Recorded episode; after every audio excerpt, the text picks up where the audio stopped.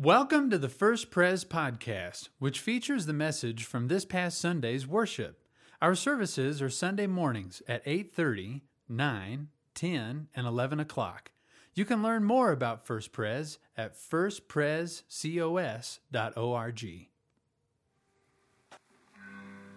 Praise his holy name. We approach again this morning the cross as we are walking toward Easter, looking at the cross, a very real cross, a very real wood, where our very real Savior gave his life. Would you open to 2 Corinthians 5, verses 14? I'm actually going to read through to 21 uh, this morning, verses 14 to 21. And as we open the scriptures, let's open our hearts in prayer.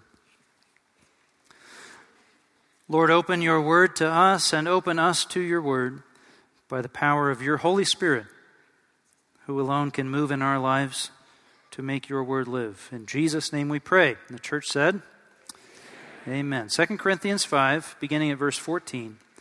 For Christ's love compels us because we are convinced that one died for all, and therefore all died. And he died for all that those who live should no longer live for themselves, but for him who died for them and was raised again.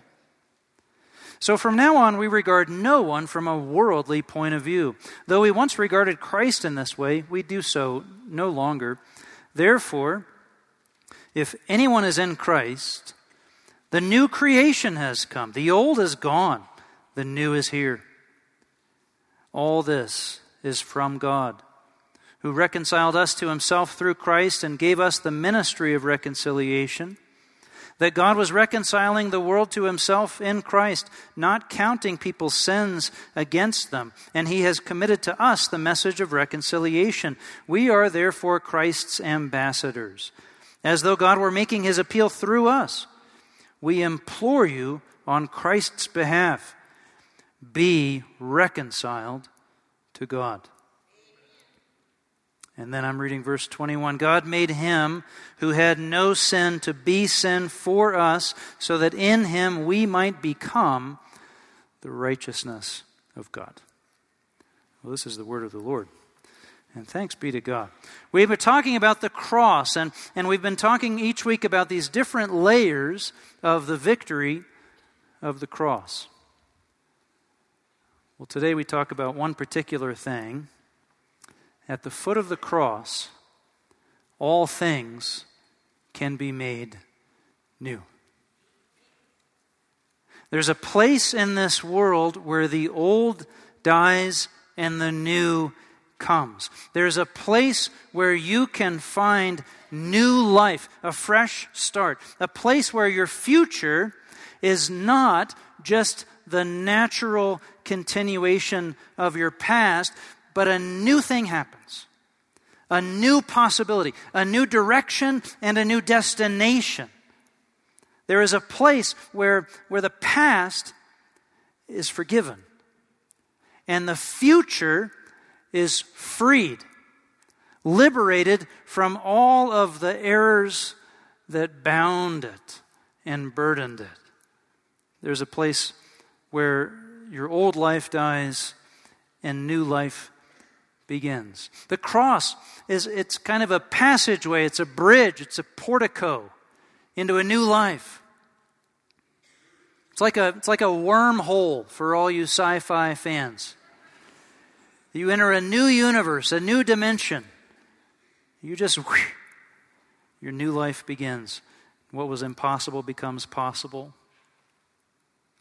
Everything changes at the foot of the cross. Christianity stands unique among religions in a number of ways. First, in that Christianity is the only religion that relies upon, and is in fact founded upon, the death and degradation of its own God. But related to that, in a second way, Christianity is unique. It's unique in that it's the only religion that offers rescue, not renovation. Religions apart from Christianity offer a way to go, a path to follow, a, a kind of a, a, track to go down, a pattern to pursue. Follow in the way that the great leader went, and you might find uh, meaning. You might find fulfillment. You might find uh, enlightenment. But Christianity isn't like that. Now, not all these religions are named religions, by the way. The same goes for consumerism. The same goes for the, the religion of fame seeking, the religion of self satisfaction. You get the drift. All these different patterns that say, hey, go do it this way, and you might get the result that you're after. Christianity alone proclaims that God came down to rescue and redeem that God came down to experience death itself in order to pull us home from where we had fallen. See, God doesn't uh, cast a ladder down into the hole and say, Good luck climbing out. God enters the hole with us and takes us home. Christianity doesn't expect you to save yourself, but to be saved to be saved by God in Christ. My son Jack used to make a lot of Legos, um, lots of different Legos projects, and one time he made a big Star Wars Lego ship, which I stepped on.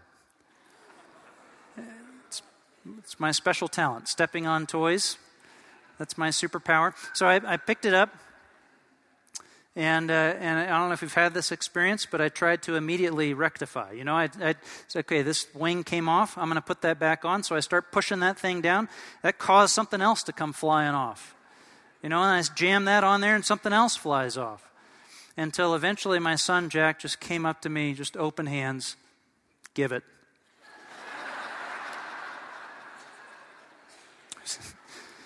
Sorry, kid, you know.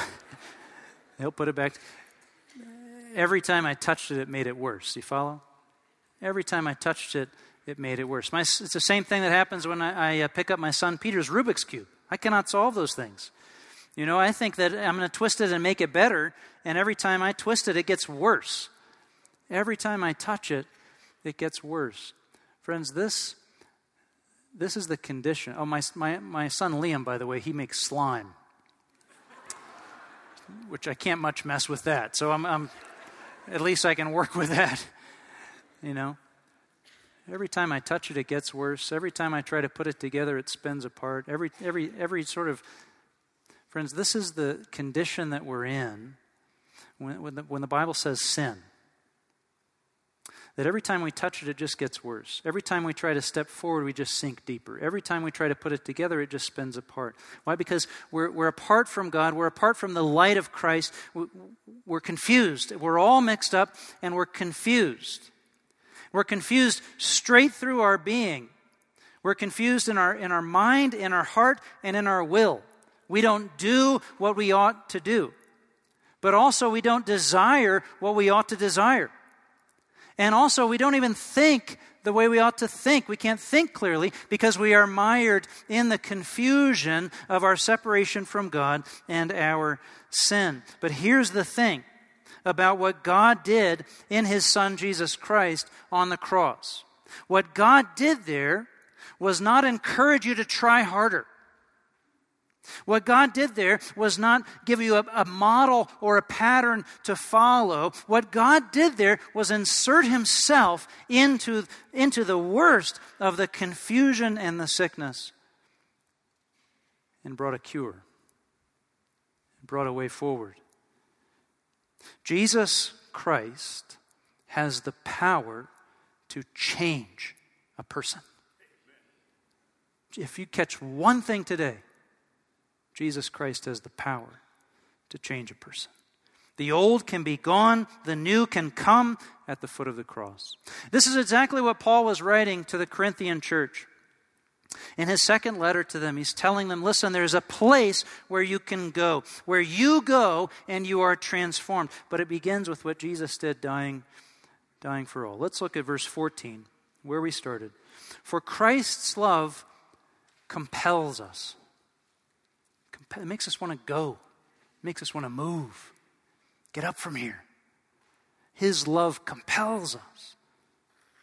because we are convinced that one died for all, and therefore all died, and he died for all, that those who live should no longer live for themselves, but for him who died for them and was raised again. Got that? Easy enough? Thanks, move on. Okay, let's get into that a little bit. Let me try to help. What Jesus did changes everything and everyone. It's an all, you see. Christ died for all. We were all, all subject to death. We were all subject to the consequences of our disobedience to God. We were all subject to separation from God because of the condition of sin. All. There's other places where Paul talks about being either in Adam or in Christ. Are you in Adam? Are you, are you stuck in the line of Adam and Eve, stuck in the incipient disobedience of mankind? Or, or, or are you in Christ? That's the line that's drawn, he says. You're either in this line of Adam and Eve, or you are in Christ. You're one or the other. Which are you? All died when Jesus died, it says. What Paul is saying there is that the death that we were headed toward, all of us being in the line of Adam and Eve, being in that incipient disobedience of mankind, headed toward our own self destruction, all together, all of us, that death that we were headed toward, that death, Jesus died. He, he, he died that death. And now there's a new possibility. There was no possibility of anything else than being headed toward that death, but now there's a new possibility. We might just stay in the line of Adam and Eve and just keep going right on down that road, but there is a new possibility. You can be in Christ because of his victory on the cross. The cross demonstrates how total, how, how complete, how life sized it is to move from in Adam to in Christ. It means you go to the cross. You. It's nothing less than you going to the cross. Now, let me just say as clearly as I can you want to be in Christ. To be without Christ, to be remaining outside of Christ, is not where you want to be. To be without Christ is the worst possible state. A preacher named C.H. Spurgeon said years ago it is a most unhappy condition to be without Christ. A most unhappy condition. He went on and said, It's inconvenient to be without gold. It is miserable to be without health. It is deplorable to be without a friend. It is wretched to be without reputation. But to be without Christ is the worst lack in all the world. You want to be in Christ.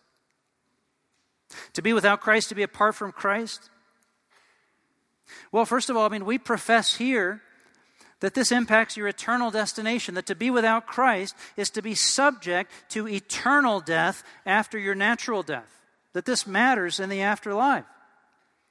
Now, if you're not a Christian this morning, you don't believe that, so you're not concerned about that. But let me put it to you this way you see, we use these metaphors in the scriptures dead and alive. You're dead or you're alive. And, and they refer to our eternal destination, but right now they're metaphors. I mean, I can, I can not know Jesus and still be physically alive. We agree? So, what are we talking about then? Well, listen. Even though you're physically alive without Christ, you can be spiritually deadened and psychologically trapped, enslaved.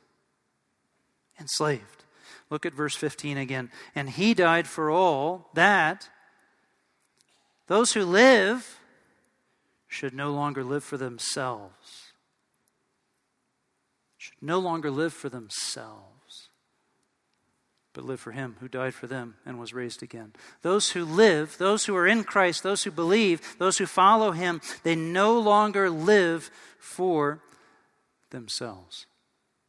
Is there any more radical transformation of a person? Jesus Christ has power to change a person. You may not be worried about the afterlife. How about tomorrow life? How about today life? If you are in a universe where you are the center, if you are in a self centered solar system, if you are living in a life where the only gravity, the only force of, of gravity is what pulls things toward you or holds them around you where you want them to be, and you are at the center of it all, let me tell you, you are in a very small universe, and it is getting smaller every day. Listen, self centered is self enslaved. Now, what does Jesus do? Jesus said, Those who live no longer live for themselves. They no longer live for themselves, but they live for Him. Jesus breaks you free from all of that. Jesus, He invades our self centered solar system with an overwhelming new force of gravity and we realize, oh, I'm not the center of everything. He's the center of everything. And now I'm liberated. Now I'm not stuck in a self centered solar system. Now I'm part of something bigger, and, all of a sudden, I'm not just spinning around in circles. I am freed and propelled to traverse this, this endless adventure. I am sent off in space and time on a great adventure through endless. I've been watching a, a lot of Lost in Space, and I, on Netflix. I think it invaded my sermon a little bit. But this is what Jesus does to change a person. No longer spinning around yourself. You don't live for yourself, you live for Him because He died for you and He gave you new life. Where are you headed? Are you free or bound?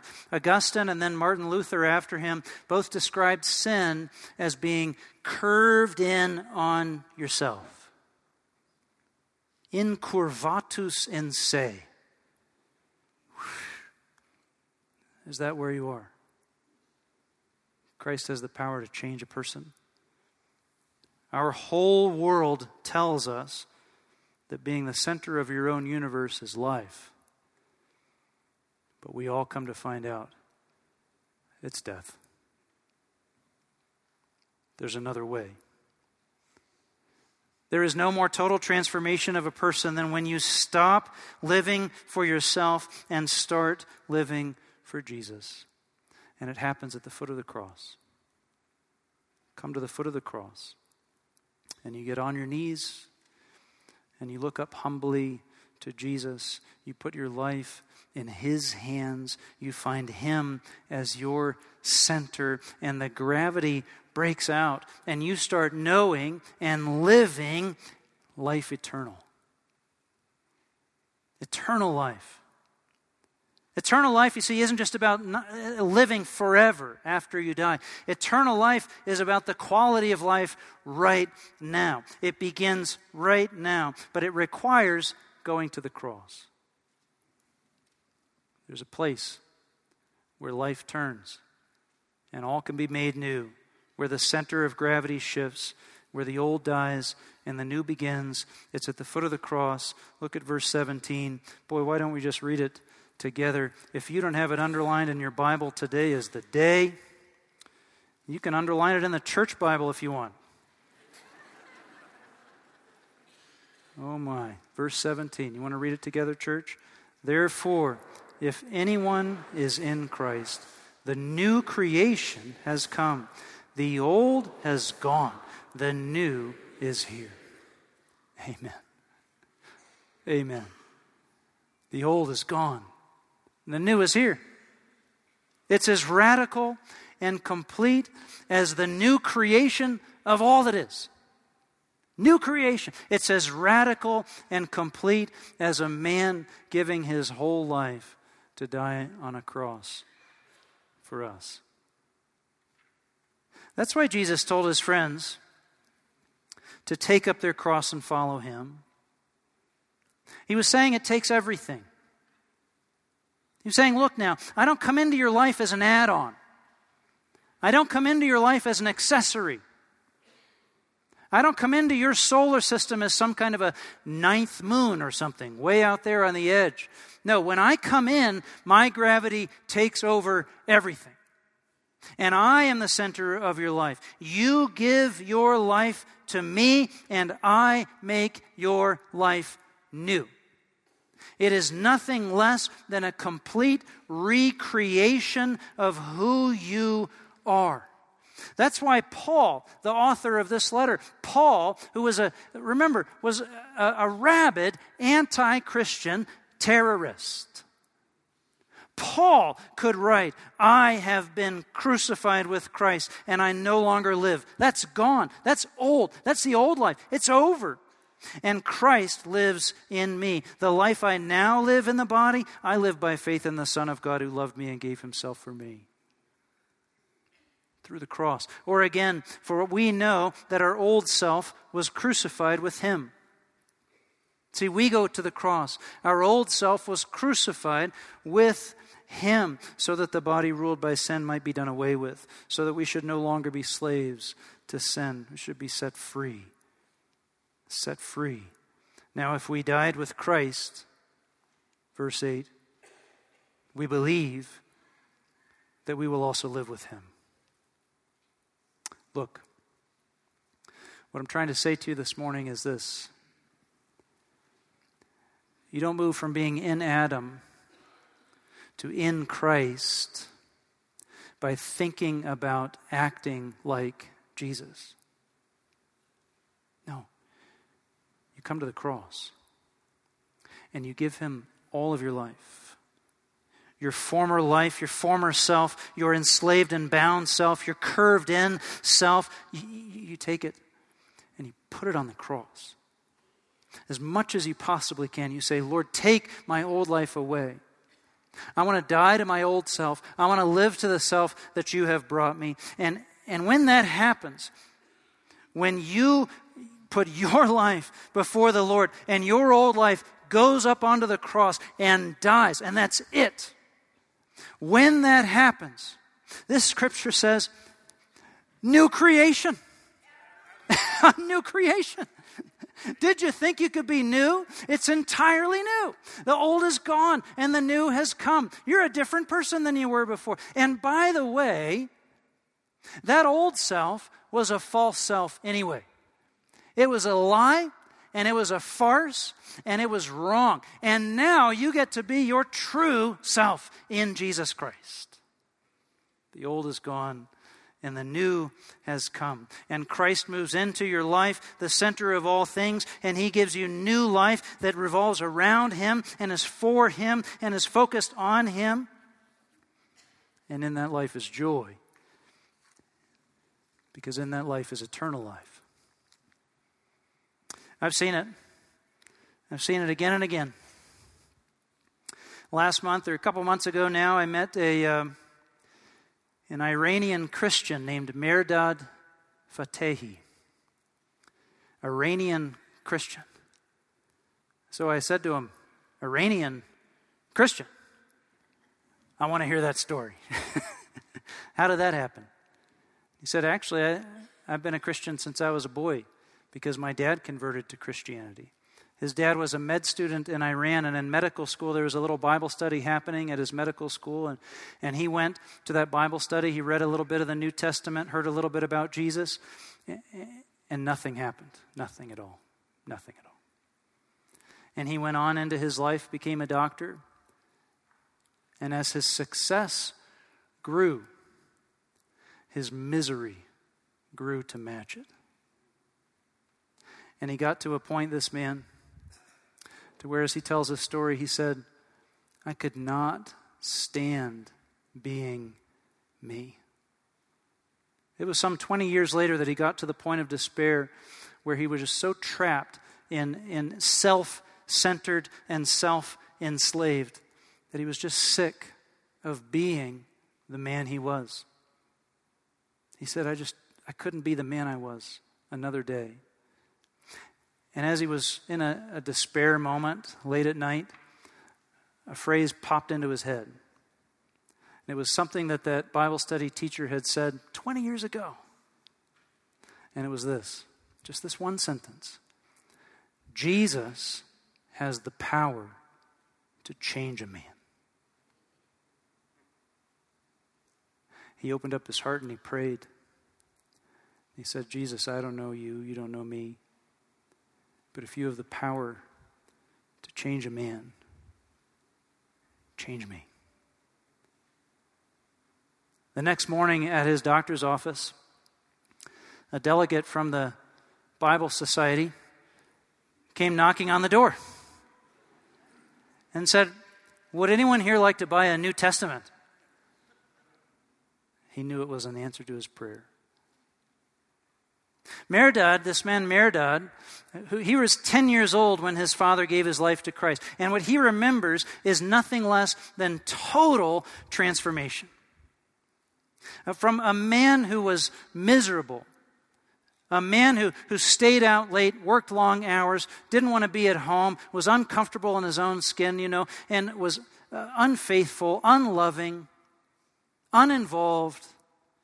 He remembers a total transformation into a man who loved and cared for his mother, his, his you know, his wife, uh, to a man who was attentive to his children. He remembers a home that changed from being loveless, joyless, to a home that was full of laughter and love and peace.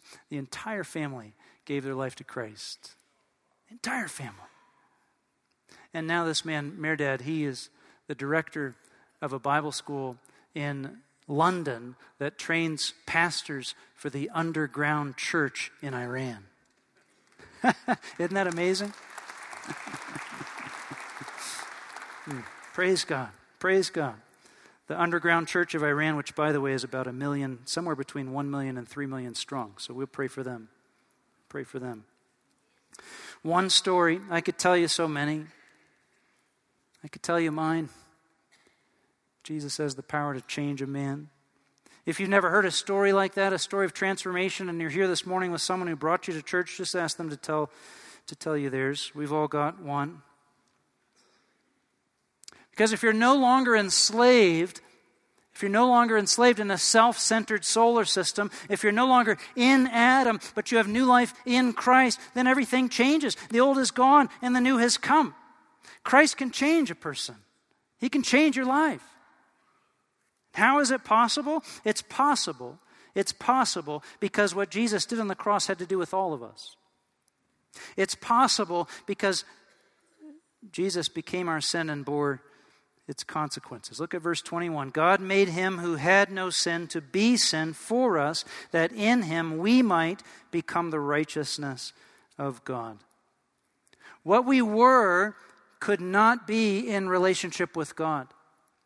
And so Jesus became what we were so that we could become what he is in communion with God the Father in eternal life forever and ever. But it doesn't take just a little bit. Friends, it takes giving your life over. How is it possible? It's possible because what Jesus did on the cross opened the door. How is it possible? How is it possible for a new believer to experience new creation? Well, it's possible, second, because the God that I'm talking about here is the God of all creation. If He made all of this from nothing, He can recreate your life. You can have new life in the Creator God. The cross stands, friends, as an opening to new life, but also a testament to what it really takes. You surrender, you humbly surrender to Jesus, your Savior. As radical as nailing your own life to a cross. So, this isn't about incrementally bettering yourself. This is about being saved. This isn't about adapting and following the ways of Jesus. That'll come later. When you know that He saved you, you want to serve Him. You want to be like Him as much as you can. Your life starts to change, but this isn't about that. What I'm talking about right now is the beginning of faith, the new instance of faith, the moment where the impossibility dies and a possibility opens up, the moment where your old life dies and new life comes because of what Jesus Christ did on the cross. Can you see your whole life nailed to the cross? Only when you can can you see your new life emerging. On the other side of the cross is the resurrection, new creation, new life. This isn't about finding a religious project, it's about finding a rescuer. Everything I touch gets worse. You ever feel that way? so I don't need encouragement to do better. What I need is real help, real restoration, real change. I was watching the NCAA tournament, and there was a, a young man in the crowd who had a t shirt on. I guess it's a big uh, movement, and it says, uh, Be a good person. Be a good person. Which I like that. We should all want to be good people. But I thought, is that going to solve the problems of our world? When everybody I know is the center of their own universe. Is that really going to be the solution? Listen, I don't need religion, I need a redeemer. I don't need a path, I need a pardon. I don't need lessons in life, I need new life. Jesus didn't come to make good people better, He came to make dead people alive. And you can find new life at the foot of the cross. Let's pray together. Lord, for some of us, we feel this morning that you're speaking to us in a new way, that we didn't realize the fullness of what it means to have our life in your hands. And I pray for courage for those, Lord, for those among us who, who need to know the true promise and the true redemption found at the cross. And for many of us, Lord, we have experienced that once in our life, maybe twice, and we need to be reminded again today that coming to you and being saved is not a once and done. Lord Jesus, that we give our lives over to you again and again and again. We know, Lord, that our lives are in your hands. And when our gravity takes hold of our universe, Lord, break us out again by the force of your love and Holy Spirit. Help us to look to the cross and to be freed once again to adventure with you. So bless this church this morning, Lord, and be glorified as together we look to you and your cross. In Jesus' name we pray.